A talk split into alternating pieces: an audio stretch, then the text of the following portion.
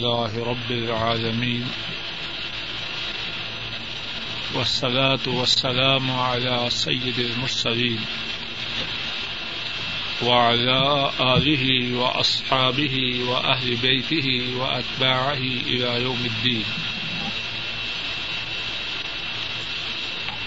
اللهم انفعنا بما علمتنا وعلمنا ما ينفعنا وزدنا علما سبحانك لا علم لنا إلا ما علمتنا إنك أنت العليم الحكيم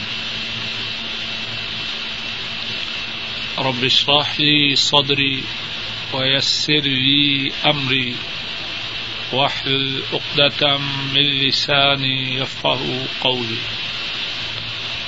أعوذ بالله من الشيطان الرجيم.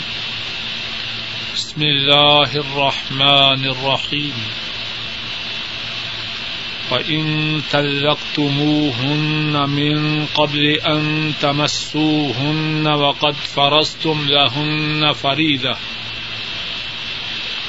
وقد فرستم لهن فريدة فنصف ما فرستم إلا أن يعفون أو يعفو الذي بيده أقدة النكاح وأن تعفوا أقرب للتقوى ولا تنسبوا الفضل بينكم إن الله بما تعملون بصير اور اگر تم ان عورتوں کو طلاق دو، ان کو چھونے سے پہلے، اور تم نے ان کے لیے حق مہر مقرر کر دیا تھا، فنصف ما فرض تم پس آدھا ہے ان کے لیے جو فرض کیا گیا۔ اللہ یعفونا ہاں اگر وہ معاف کر دیں او یعفو الذی بیدہ عقدۃ النکاح یا وہ معاف کر دے جس کے ہاتھ میں نکاح کی گرا ہے. وَأَن تَعْفُوا أَقْرَبُ لِلتَّقْوَى. اور یہ کہ تم معاف کر دو۔ زیادہ قریب ہے تقوا کے۔ ولا تنسوا الفضل بینکم اور نہ بھولو تم آپس میں احسان کرنے کو۔ ان اللہ بما تعملون بصیر بے شک اللہ جو تم عمل کرتے ہو، اس کو دیکھنے والے ہیں۔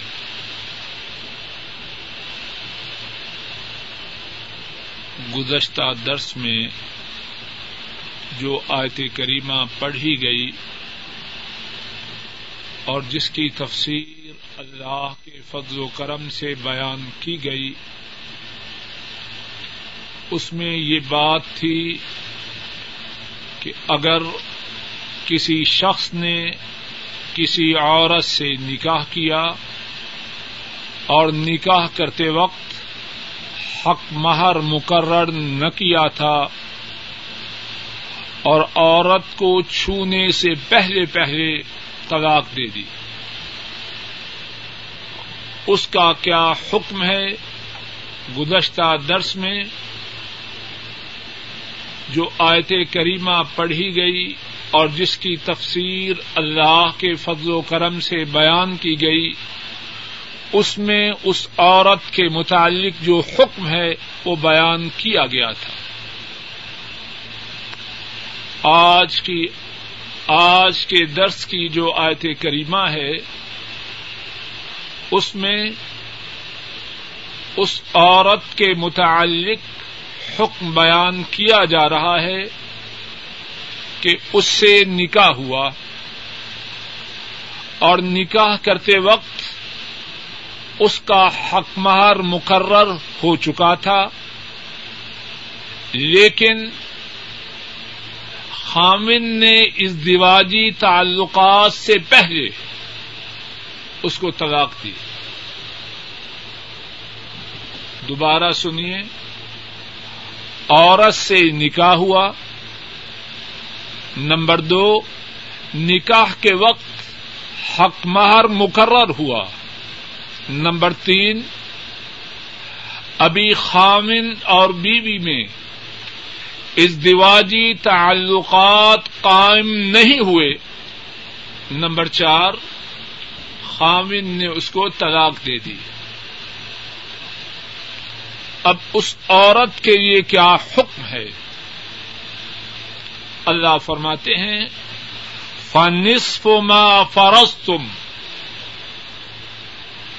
جتنا حق مہر اس عورت کے لیے مقرر تھا، اس کا آدھا حصہ، پچاس فیصد اس عورت کو دیا جائے گا۔ نکاح ہوا نکاح کے وقت حق مہار مقرر کیا گیا تھا۔ اس تعلقات قائم نہ ہوئے کہ خامن نے طلاق دے دی۔ اب فرمایا، عورت کو آدھا حق مہر دینا ہے۔ اللہ یعفون۔ ہاں اگر عورت چاہے تو وہ معاف کر دے۔ عورت اگر حق مہر نہ لینا چاہے، معاف کر دے، تو اس کی اپنی مرضی ہے۔ او یا افو الدی بیدی ہی النکاح، یا وہ معاف کر دے جس کے ہاتھ میں نکاح کی گرا ہے۔ اس سے آیت کریمہ کے اس حصہ کے مفسرین کرام نے دو معنی بیان کیا ہے۔ ایک معنی یہ ہے کہ عورت کا جو گارڈین ہے، عورت کا جو سرپرست ہے، وہ چاہے تو آدھا حق مہر، جو عورت کا حق بنتا ہے اگر وہ چاہے تو معاف کر دے۔ وہ عورت کا سرپرست ہے۔ اگر وہ چاہتا ہے کہ جب عورت کو طلاق ہو چکی ہے اور ابھی اس دیواجی تعلقات بھی قائم نہیں ہوئے، اگر وہ معاف کرنا چاہے تو معاف کر دے۔ بات سمجھ میں آ رہی ہے کہ نہیں؟ اور دوسرا معنی یہ ہے کہ خاون جس کے ہاتھ میں نکاح کو باقی رکھنا اور طلاق دینا ہے، وہ معاف کر دے۔ اور خامن کی طرف سے معاف کرنے کا کیا مقصد ہے؟ بات کو توجہ سے ساتھی، ایک دم قریب ہو جائیں۔ حق مہر کو جو معاف کرنا ہے، اس کا کیا مقصد ہے؟ مفسرین کرام نے اللہ کی ان پہ رحمتیں ہوں، اس کے بھی دو معانی بیان کیے ہیں۔ ایک معنی یہ ہے کہ جب نکاح ہوا، خامن نے پورے کا پورا حق مہر دے دیا تھا۔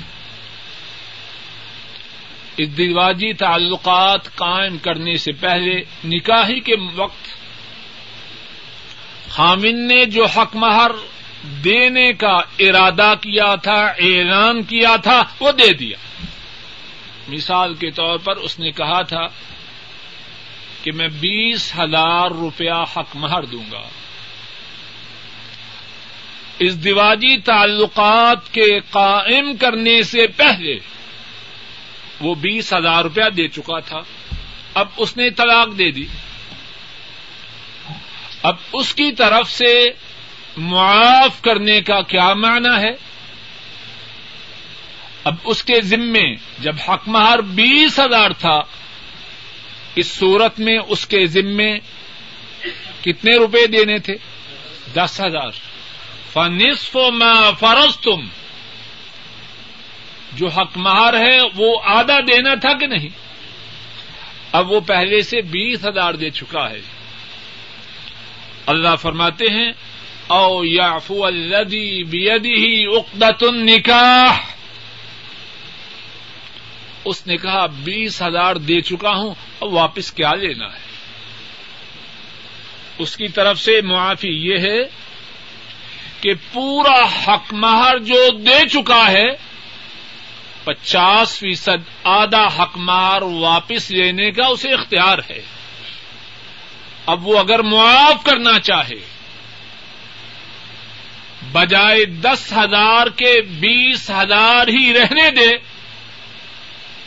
فرمایا ایسے کرے تو اس کی مرضی ہے۔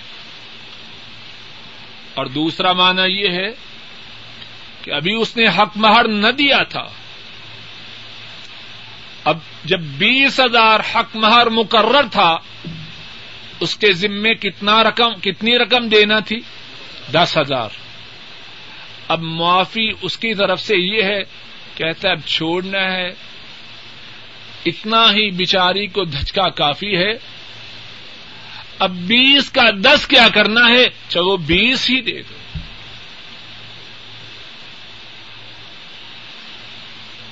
فرمایا وہ انتافو اقرب تقوا اور اگر تم درگزر کرو مرد کے ذمہ آدھا حق مہر ہے۔ وہ آدھے کی بجائے سارا دے دے۔ عورت کا حق آدھے حق مہر کا ہے۔ وہ آدھے کو چھوڑ دے۔ فرمایا، اگر ایسے کرو، یہ پرہیزگاری کے زیادہ قریب ہے۔ ولا تن سبل فضل اور آپس میں احسان کرنے کو نبوزو ان اللہ بما تعملون بصیر. بے شک تم جو عمل کرتے ہو، اللہ اس کو دیکھنے والے. ایک دفعہ پھر اس آیت کریمہ کے اس آیت کریمہ میں جو باتیں ہیں ان پر دوبارہ غور و فکر کرتے ہیں، ان میں اللہ کی توفیق سے تدبر کرتے ہیں۔ اپنے اپنے قرآن کریم میں دیکھیے، اس آیت کریمہ میں پہلی بات جو معلوم ہوتی ہے وہ یہ ہے، اگر کوئی شخص اس دیواجی تعلقات کے قائم کرنے سے پہلے طلاق دینا چاہے، اس کو اجازت ہے۔ بات سمجھ میں آ رہی ہے کہ نہیں؟ اور اس کا یہ مقصد نہیں، معاذ اللہ، ابھی کسی کا نکاح ہو، تو کہ چونکہ اجازت ہے، میں تو طلاق دے رہا یہ بات نہیں۔ جب ضرورت ہو، وہ سمجھے کہ بات ہم میں نہ چل سکے گی نبا نہ ہو سکے گا، طلاق اسلام میں کوئی پسندیدہ عمل نہیں۔ آخری حربہ ہے، آخری علاج ہے۔ تو پہلی بات جو اس آیت کریمہ میں ہے وہ یہ ہے، اگر کوئی شخص اس دیواجی تعلقات کے قائم کرنے سے پہلے طلاق دینا چاہے، تو شریعت میں اس کے لیے اجازت ہے۔ دوسری بات یہ ہے کہ اگر کسی شخص نے اس دیواجی تعلقات کے قائم کرنے سے پہلے طلاق دی اور بیوی کے لیے حق مہار مقرر ہو چکا تھا، تو اس صورت میں آدھا حق مہر بیوی کا حق ہے۔ مرد کو اس بات کی اجازت نہیں کہ وہ بیوی کے جس کو اس نے طلاق دی ہے، کہ اس کے اس حق کو سلب کرے۔ اور تیسری بات جو اس آیت کریمہ میں ہے، وہ یہ ہے کہ اسلام میں عورتوں کے حقوق کی کتنی زیادہ حفاظت کی ہے۔ بعض بد نصیب بدبخت یہ جھوٹا پروپوگنڈا کرتے ہیں کہ اسلام میں عورتوں کی کوئی حیثیت نہیں۔ سنتے ہیں نا آپ بھی؟ اب ذرا غور کیجیے آیت کریمہ آپ کے سامنے ہے۔ نکاح ہوا، مرد نے عورت کو چھوا تک نہیں۔ اس دیواجی تعلقات قائم نہیں کیے۔ لیکن اس کے ذمہ آدھا حق مہر دینا لازم اور فرض۔ عورت کے حقوق کی پاسداری ہے کہ نہیں؟ اسلام دین ہے طاقتوروں کا بھی۔ اسلام دین ہے کمزوروں کا بھی۔ اسلام دین ہے مردوں کا بھی۔ اور اسلام دین ہے عورتوں کا بھی۔ عورت کے حقوق کی پاسداری کی گئی۔ ہے اور پھر ایسے نہیں جس طرح لوگ کرتے ہیں کہ جس طرف چلتے ہیں اسی طرف چلتے ہیں، باقی ساری باتوں کو برباد کرتے ہوئے جاتے عورت کے حقوق کی حفاظت کی ہے تو مرد پر بھی ظلم نہیں کیا۔ کچھ بات سمجھ میں آ رہی ہے اور ایسا کیوں نہ ہو، یہ شریعت ہے انسانوں کے خالق کی طرف سے۔ سب کا خیال ہے مرد کے ذمہ اگر وہ نکاح کرتا، نکاح کے بعد اس دیواجی تعلقات کام کرتا، کتنا حق مار تھا، پورا یا آدھا بیس ہزار اگر مقرر کیا تو بیس ہزار تھا۔ اب جب اس نے اس دیواجی تعلقات قائم نہیں کیے اور طلاق دے دی۔ اب اسلام میں یہ بھی نہیں کہ بیس کا بیس دو۔ عورت کے حقوق کی بھی پاسداری ہے اور مرد پر بھی ظلم نہیں۔ اور ذرا غور کیجیے وہ نظام کیسے چل سکتا ہے۔ جس میں ایک کے حقوق کا تو خیال ہو، دوسرے پر ظلم ہو، وہ نظام دیر پا نہیں ہوتا۔ اور اس کی موٹی مثال کیمونزم آپ کے سامنے ابھی اس کا جنازہ نکل رہا ہے۔ مزدوروں کے حقوق اور سرمایہ دار ان کو پیسنا۔ نظام فیل ہو چکا ہے۔ اور وہ سرمایہ داروں کے کتنے دشمن تھے، مزدوروں کے کتنے خیرخواہ تھے، یہ بذات خود ایک فراڈ ہے۔ ان سب باتوں کے باوجود جب اس نظام کی بنیاد یک طرفہ تھی، دونوں اطراف کا خیال نہ رکھا گیا، وہ نظام نہیں چل سکتا۔ اسلام میں عورت کے حقوق کی بھی پاسداری ہے اور مردوں پر مردوں پر بھی ظلم نہیں۔ اسلام نہ صرف مردوں کا دین ہے اور نہ صرف عورتوں کا دین ہے،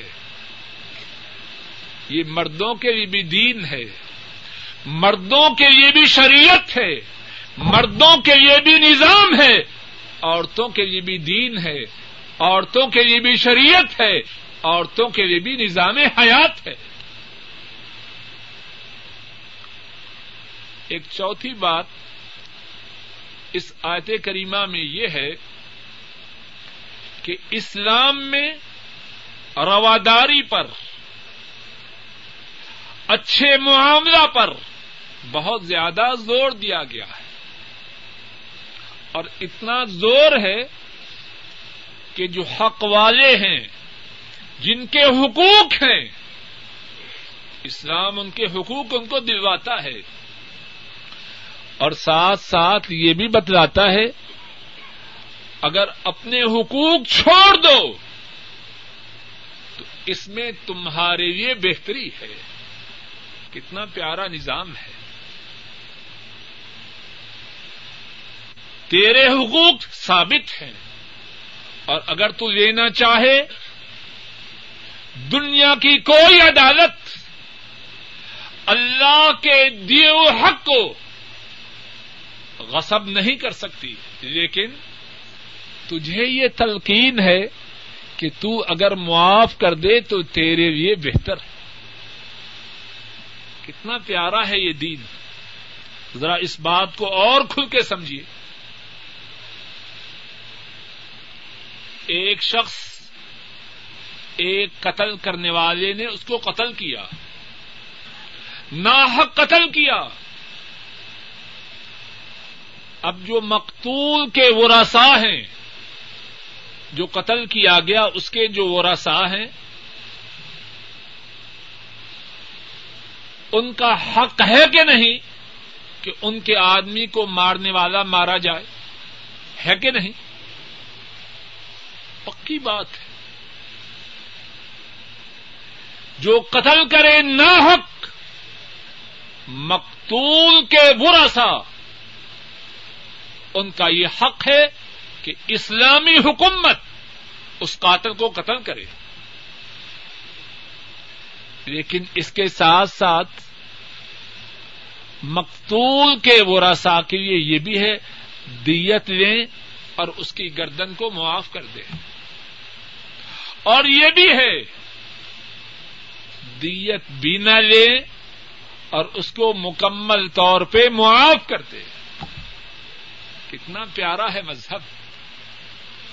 حق بھی ہے اور جس کا حق ہے اس کو یہ بھی اختیار ہے کہ اگر تو معاف کرنا چاہے تو معاف کر دے، تیرے لیے اس کے بدلا میں اللہ کے ہاں اجر و ثواب ہے۔ ایک اور بات اس آیت کریمہ میں یہ ہے کہ جو معافی کا حکم ہے، وہ دونوں پارٹیز کو ہے۔ مردوں کو بھی ہے، عورتوں کو بھی ہے۔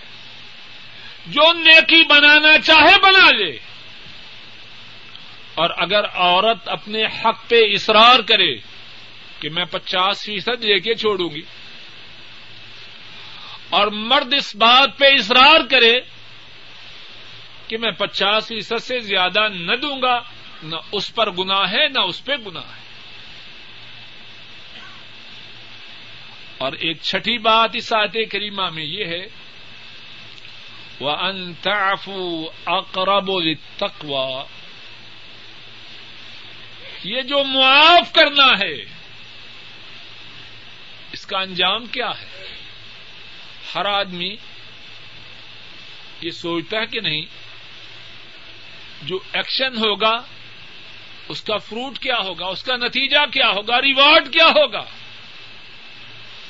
فرمایا، یہ معاف کرنا کوئی معمولی بات نہیں۔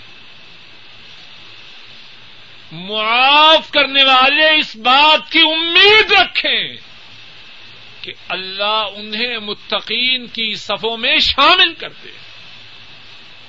وہ انتافو اقرب التقوا اور معاف کرو یہ زیادہ قریب ہے متقی ہونے کے اور متقی کون ہے متقیوں کی کتنی شان ہے۔ ان اللہ الذین اتقوا۔ اللہ ان کے ساتھ ہیں جو متقی ہیں۔ متقیوں کے لیے دنیا و آخرت میں اللہ کی طرف سے کتنی نوازشات ہیں، کتنی عنایات ہیں، کتنی کرم نوادیاں ہیں۔ شاید ایک درس میں ہم اس کے متعلق اللہ کے فضل و کرم سے کچھ تفصیل سے بیان کر چکے ہیں۔ اور یہاں یہ بات بھی سنیے، کچھ لوگ ہوتے ہیں عبادات میں بڑے اچھے۔ ہیں اللہ سے معاملہ میں بڑے اچھے لیکن کسی کو معاف کر دیں، یہ بات ان کی ڈکشنری میں موجود نہیں۔ یہ کوئی اتنی بڑی بات نہیں۔ یہ کوئی اتنی خوبی کی بات نہیں۔ بعض لوگ اس پہ بڑا فخر کرتے ہیں جی میرا حق تھا۔ پیسہ پیسہ یہ، اس میں کوئی گنا نہیں۔ یہ بھی سن لیجیے اس میں کوئی گنا نہیں کہ آدمی اپنا حق پیسہ پیسہ لے، لیکن اس سے جو اونچا درجہ ہے وہ معافی کا ہے۔ اور معافی تب ہے جبکہ معاف کرنے والا لینے پر قادر ہو۔ جو شخص اپنا حق لینے پہ قادر ہو، پھر وہ معاف کر دے۔ وہ تقوا کے زیادہ قریب ہے۔ ہاں پھر یہ بات کہوں، اگر کوئی اپنا حق پورا پورا لے، تو اس پہ کوئی گنا بھی نہیں۔ اور پھر اس کے بعد کیا فرمایا؟ ولا تن سب الفضل بینکم ساتویں بات، آپس میں ایک دوسرے پر احسان کرنا، یہ نہ بھولو۔ کتنی پیاری بات ہے۔ عورتوں بچاریوں سے معاملہ ہے۔ عورت کو طلاق دی۔ اب خندق میں بیٹھے ہیں۔ ایک طرف مرد بیٹھا ہے اور ایک طرف عورت کے کنبا والے بیٹھے ہیں۔ ایک ایک سینٹی میٹر پہ توپوں کے دھانے کھلے ہیں۔ ایسی بات نہ کرو۔ ولا تن سب الفضل بینکم آپس میں احسان کرنے کو نہ بھولو۔ اور یہاں ایک اور بات سمجھیے، شاید اللہ کی توفیق سے سمجھا سکوں۔ آتے کریمہ میں دیکھیے اللہ کیا فرماتے ہیں۔ ولا تن سب الفضل بینکم آپس میں احسان کرنے کو نہ بھولو۔ یہ جو بھولنا ہے کسی بات کا بھولنا میرے یا آپ کے اختیار میں ہے؟ جواب دیجیے کیوں جی؟ گھر والے کہتے ہیں، دس چیزیں لانی۔ ماشاء اللہ تین یا چار لے کے آتے ہیں۔ جاتے ہی سوال جواب شروع ہو جاتے ہیں۔ ہے کہ نہیں؟ اور کیا ہے؟ سچی بات ہے، بھول کے۔ ہے کہ نہیں؟ گھر والوں نے چٹ دی۔ وہ گاڑی کے ڈیش بورڈ ہی میں رہی ہے کہ نہیں بات؟ تو بھولنا جو ہے، وہ تو انسانوں کے اختیار میں نہیں۔ تو پھر اللہ نے کیوں فرمایا کہ بھولو نہیں؟ جو بات میرے اور آپ کے اختیار میں نہیں، اس سے بچنے کا اللہ نے حکم کیسے دیا؟ کچھ بات سمجھ میں آ رہی ہے کہ نہیں؟ کیوں جی؟ بعض مفسرین نے اللہ ان کو جزائے خیر دے یہاں نقطہ بیان کیا ہے۔ اور نقطہ یہ ہے کہ اصل بات یہ ہے کہ آپس میں احسان کرنے کو بھولو نہیں۔ اصل بات یہ ہے آپس میں احسان کرنا نہ چھوڑو۔ اصل کیا ہے؟ احسان کرنا نہ چھوڑو۔ لیکن اللہ نے تاکید کے لیے مبالغہ کے لیے یہ فرمایا کہ احسان کرنے کو نہ بھولو۔ جب احسان کو بھولنے سے روکا گیا ہے، تو کیا پھر احسان کو چھوڑا جائے گا؟ کچھ بات سمجھ میں آ رہی ہے کہ نہیں؟ یعنی بھولنا ہماری قدرت سے باہر ہے۔ اللہ فرما رہے ہیں، بھولو بھی نہیں۔ تو جب ہمیں بھولنے سے روک رہے ہیں، تو پھر احسان کو چھوڑنا، اس سے روکنا اور زیادہ ہوگا کہ نہیں؟ اور پھر آخر میں فرمایا، ان اللہ بما تعملون بصیر. اور کتنا پیارا ہے اختتام آتے کریمہ کا۔ معاملہ ہے عورتوں سے۔ اور عام طور پر عورت مرد کے مقابلہ میں کمزور ہے یا عام طور پر عورت کے کنبے والے مرد کے کنبے والوں کے سامنے کچھ کمزور ہوتے ہیں۔ یا معاملہ اس کے برعکس بھی ہو سکتا ہے کہ عورت بہت تیز ہے یا عورت کے کنبے والے بہت تیز ہے تو سب کے لیے حکم ہے ان اللہ بما تعملون بصیر تمہارا معاملہ انسانوں ہی سے نہیں، تمہارا مد مقابل کمزور ہے، ناتواں ہے، بے بس ہے، لاچار ہے مقہور ہے، مجبور ہے۔ تو اب جو تمہارے دل میں آئے کر گزرو نہیں۔ ان اللہ بما تعملون بصیر جو تم کر رہے ہو، اللہ تمہارے اعمال کو دیکھ رہے ہیں۔ اپنے مد مقابل کی کمزوری کو دیکھ کر، اس پر ظلم کے لیے تیار نہ ہو جاؤ۔ اس کے حق کو کھا جانے کی کوشش نہ کرو۔ ان اللہ بما تعملون بصیر۔ بے شک جو تم عمل کرتے ہو، اللہ اس کو دیکھنے والے کریمہ میں جو ایک بات یہ گزری ہے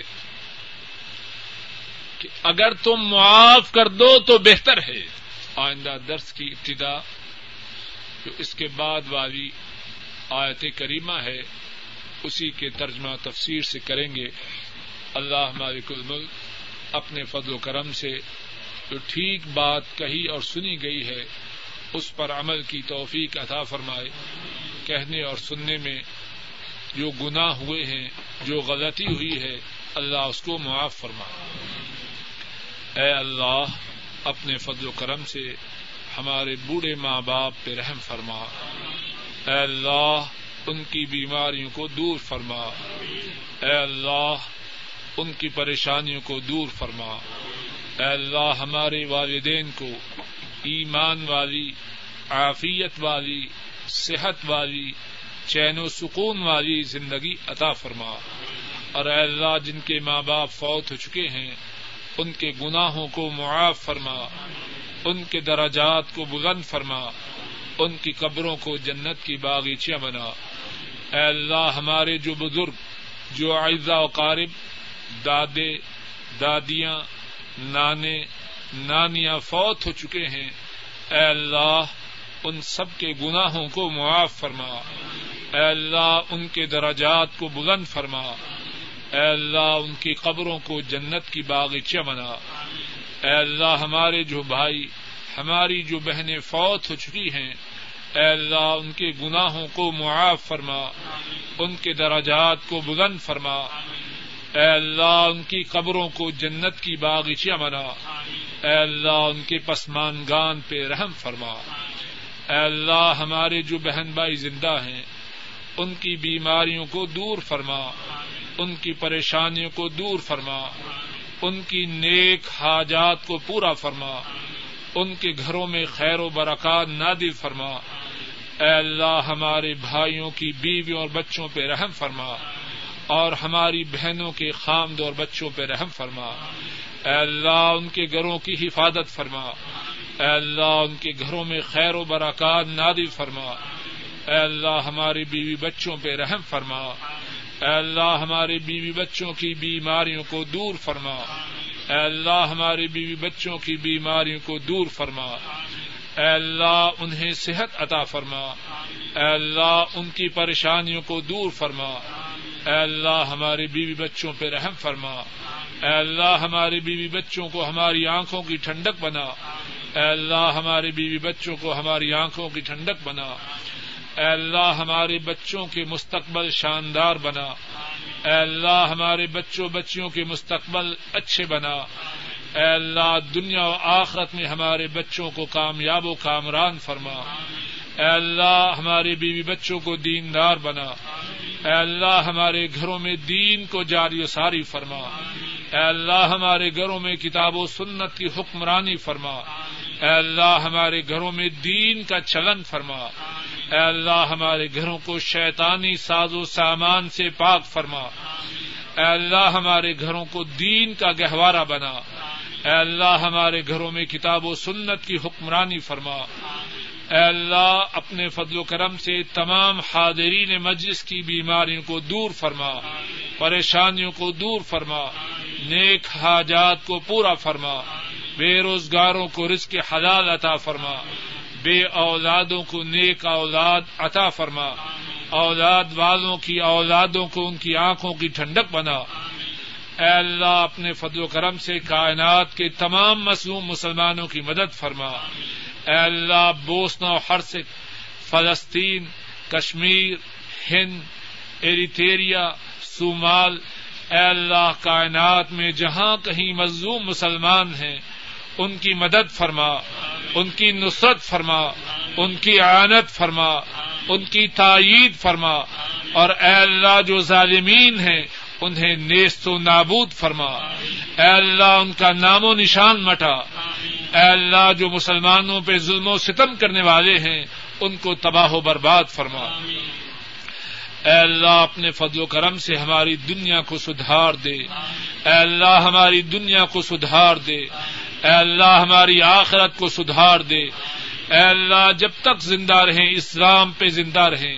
اور اے اللہ جب خاتمہ ہو تو ایمان پر ہو۔ اے اللہ زندہ رہیں تو اسلام پہ۔ اور موت آئے تو ایمان پہ۔ اے اللہ اپنے فضل و کرم سے، قبر کے عذاب سے محفوظ فرمانا۔ اے اللہ محشر کے دن اپنے عرش عظیم کا سایہ نصیب فرمانا۔ رسول کریم صلی اللہ علیہ وسلم کے حوض کوثر سے پانی نصیب فرمانا۔ اے اللہ، آپ کی شفا نصیب فرمانا۔ پل سراج سے کامیابی سے پار فرمانا۔ اے اللہ، اپنے فضل و کرم سے جنت الفردوس میں اپنے حبیب کریم صلی اللہ علیہ وسلم کا پڑوس اور اپنا دیدار نصیب فرمانا۔ اے اللہ، ہم سب کو مستجاب الدعوات بنا۔ اے اللہ، ہم سب کو مستجاب الدعوات بنا۔ اے اللہ ہماری نیک حاجات کو پورا فرما۔ اے اللہ ہماری بیماریوں کو دور فرما۔ اے اللہ ہماری پریشانیوں کو دور فرما۔ اے اللہ ہماری ساری فریادوں کو قبول فرما۔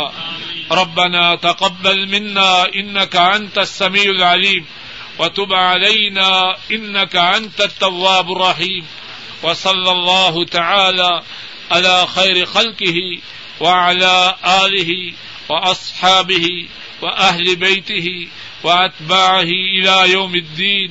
آمين. يا رب العالمين. تاتی ہیں وہ جامعہ، یونیورسٹی سٹریٹ جو